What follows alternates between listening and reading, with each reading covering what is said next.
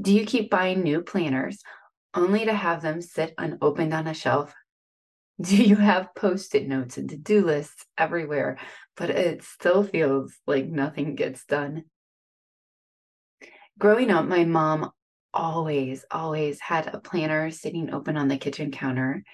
Um, in fact, she still does. It's a different house, a different different location, but she still has it there. And I remember growing up on Sunday nights, she would sit down and she would have all of her bills out on the table and then she would sit there with her planner and she would update her calendar as well for the week.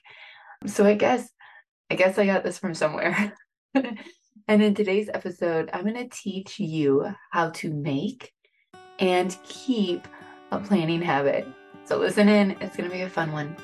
Do you want to feel less scattered and more focused, but the idea of planning or goal setting sounds like adding more pressure to your already pressure filled life? If that sounds like you, welcome to the Plan Goal Plan podcast. I'm Danielle McGeough. I'm a professor, mom, and business owner. I started this podcast to help hardworking women and high achieving mamas plan and set goals playfully and lightly. Unlike pressure filled approaches, Plan Goal Plan centers on what delights you to help you envision all the possibilities your future holds. If you're ready to try easier, if you're ready to make memories and do meaningful work, grab a pen. I'm going to guide you through practices that will help you plan for clarity, set goals for direction, and act with purpose and delight. Let's get started. There are some exciting things ahead on the Plan Goal Plan podcast. So I want you to be on the lookout for some new cover art, some exciting new guests. I've got all sorts of shenanigans up my sleeve. so can you tell it's the end of the school year? The school year is winding down and my summer energy is winding up. It feels good, y'all. Before I jump in, I do want to give a shout out to Sodak Sarah for her review. She left me this review. It says, Love this podcast. I've been looking for a long time for guidance as I navigate life in my 40s. This podcast offers life coaching perspectives for women in the workplace. Thank you for a podcast I can relate to. Thank you, Sarah. Being in our 40s is a trip, eh? I'm so glad that this podcast is offering you some guidance. We're in this together, and your review meant so much to me. So thank you, thank you, thank you. If you are finding this podcast relatable, give me 10 seconds and drop me a review or share an episode with a friend. It really helps me out. It gets me some listens. So thank you, thank you, thank you. Do you have a planning practice? What do you do? What do you do? What's your biggest, baddest, most amazing planning habit? Right now, I think that if I would answer this, I mean, this answer does change from time to time, but my answer to this question at this moment is write things down. Write things down, pen to paper. I'm actually a hybrid planner. I use a combination of paper and digital planning, but writing things down is key to me. So, how did I get in the habit of putting pen to paper? Today, I'm going to teach you how to make and keep a planning habit. So before I jump into my tips, I do want you to think about, you know, why are you listening? Why why do you want to have a planning habit? And I really want you to connect with that. So if you're like, well, I need to save time. All right, to do what? What do you need to save time for? Is it so you can do more work? Y'all, you're overachievers. you are an overachiever. You're already working hard. What do you need more time for?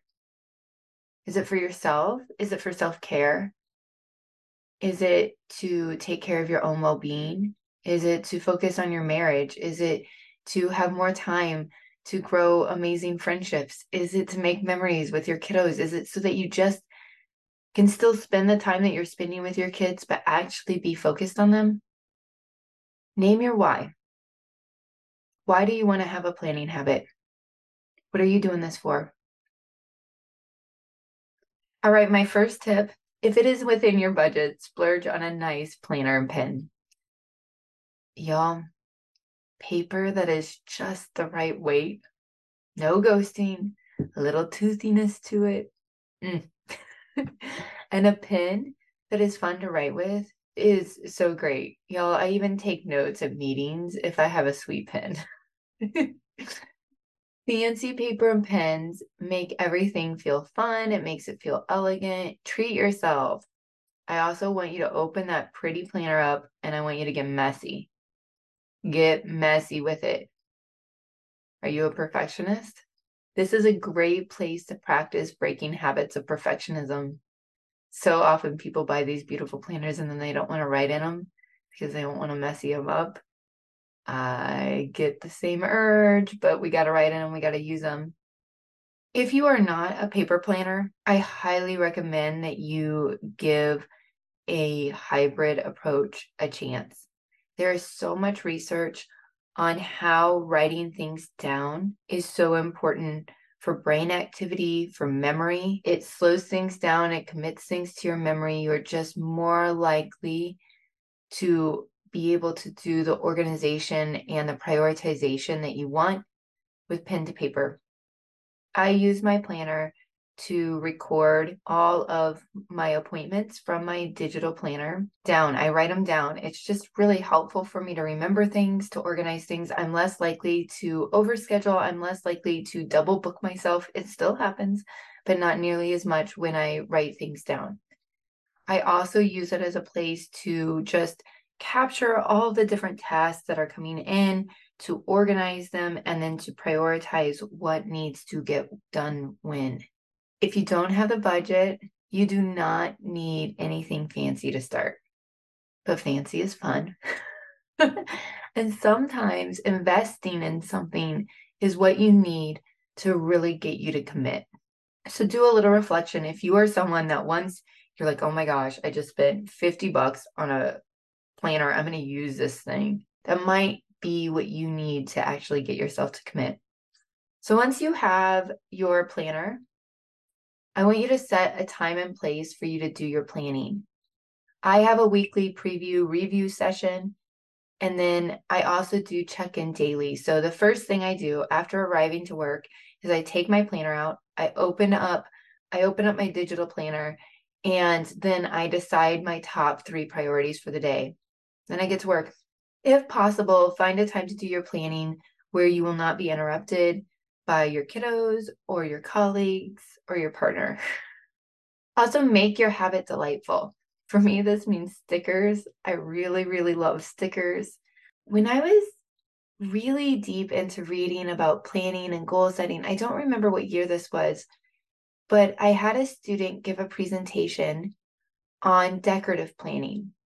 And she told this like beautiful story about how much she was struggling with anxiety and her response to her anxiety was to really shut down and just do nothing. She feels so overwhelmed by all of the tasks that she wouldn't do anything. And her therapist had recommended to her to do some decorative planning. She really likes crafting. And so her therapist said, you know, get out your crafts and turn your planner into a work of art. So she told this beautiful story about the process she went through of learning to decorate and plan together as a way that made working through her schedule, organizing her time, not so scary for her. And I thought it was so lovely. And so I, I was like, you know what? I need more joy in my life. And I bought myself a whole bunch of stickers. I was like, this is so fantastic. And I will say, I don't go all out. Like, there are people that it's almost like their entire spreads of their week are just stickers. I'm not, I'm more like, a, let's sit down and throw a few stickers on. Sometimes I'll do a month at a time. Sometimes I'll do it each week, but um, it's really fun. If you haven't played with stickers as an adult, you know, do it there's also some really beautiful stickers out there. But for you, making your habit delightful may not mean decorative planning. It might mean, you know, treating yourself to a bubble tea when you do your weekly review, or using that fancy pen, or playing music that makes you happy. You might even use these delightful things as your cue or trigger. So when you're looking at how do you start a habit, a lot of times having something that triggers the habit is really important. So for me, when I walk into my office, I sit down and the very first thing I do is take out my planner. And then I sit at my desk and I can see it all day. It just sits there open and ready, ready for tasks to come in, ready for me to look down and know what I need to do next. But you might have something that you're already doing that will act as a cue for you to grab that planner out. So for you, you might pop open a kombucha and then that cues you to grab your planner. Whatever you do, do it delightfully. My other tip is to just keep it simple. If you're starting from scratch, you can write down one thing that would make you feel good if you just completed it today. Can't remember all the things that you need to do? Just focus on capturing all the tasks that come in. So there was a period of time, particularly right after I had my babies, and my brain was just fried. For the longest time, if somebody you know, like if a student came to me after class and was like, hey, you know, Danielle, this is going on. And I'll be like, oh, well, I can help you with that. Just like, I'll do that. And I forget. And I was always a person that could just remember. And I needed to create a way to just write things down, capture them right when they came in. So I had like this little notebook and I would carry it with me everywhere. And then I think I shifted to an app for a little while and I would pull out my app when it was time to do my planning practice because it would have all of the different things that I had captured. My brain works a little bit better now, so I can oftentimes, you know, I don't have to do it right in the moment. I can wait until right after that meeting, or I can, you know, be grocery shopping or something like that, and then come home and write something down.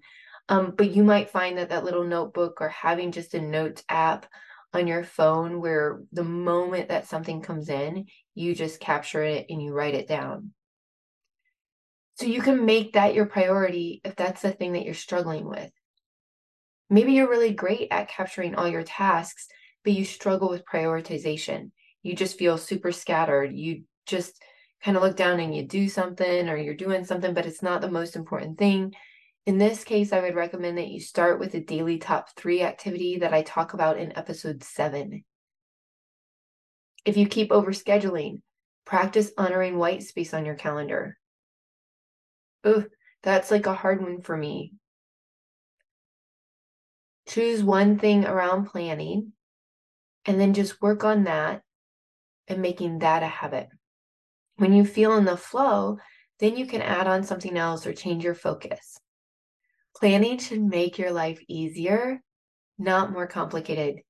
If planning is creating stress for you instead of relief, take some time away. it is okay to walk away. It is even healthy to walk away. What you want, though, is to have a system a marker in place that will bring you back and restore that habit. That's why having monthly planning sessions where you reflect and review on the month and then look to the next month is so important. That's why having quarterly review sessions are so important. That way, if you hit a busy season and your planning practice just falls apart, you have something in place that's going to bring you back and give you that fresh start. If you decide very intentionally that it's just time to put a pause on your planning, on your planning, because it's it's feeling maybe obsessive or unhealthy or I don't know, you just need a break. Knowing that you've set aside some time at the end of the month or at the end of your quarter to recalibrate, to recheck in, to reestablish that habit is a really helpful thing. Y'all, planning makes me happy. It's a place where I get to dream about the future, where I can reflect on the past. It helps me clear the clutter out of my head and get it on paper so that I can be present for my students, for my kids, for my hubby. My mom never made a big deal about her planning habit. I just saw her. I just saw her do it and I noticed. And even my noticing was a bit inconspicuous. And I say this because I do not want you to underestimate the power of modeling for our kids and our coworkers simple, sustainable, and fun practices of planning. Planning that prioritizes your well being. I wish for you some freaking awesome paper and smooth as water pens.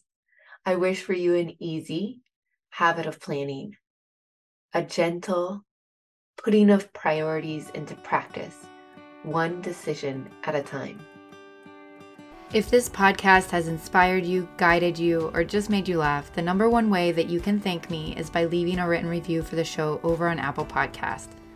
I'm seriously tickled every time that I hear from you all, so pop onto Instagram and follow Plan Goal Plan and digital message me. I want to say hello. I want to geek out about all things planning and goal setting. Keep sensing the possibilities, y'all.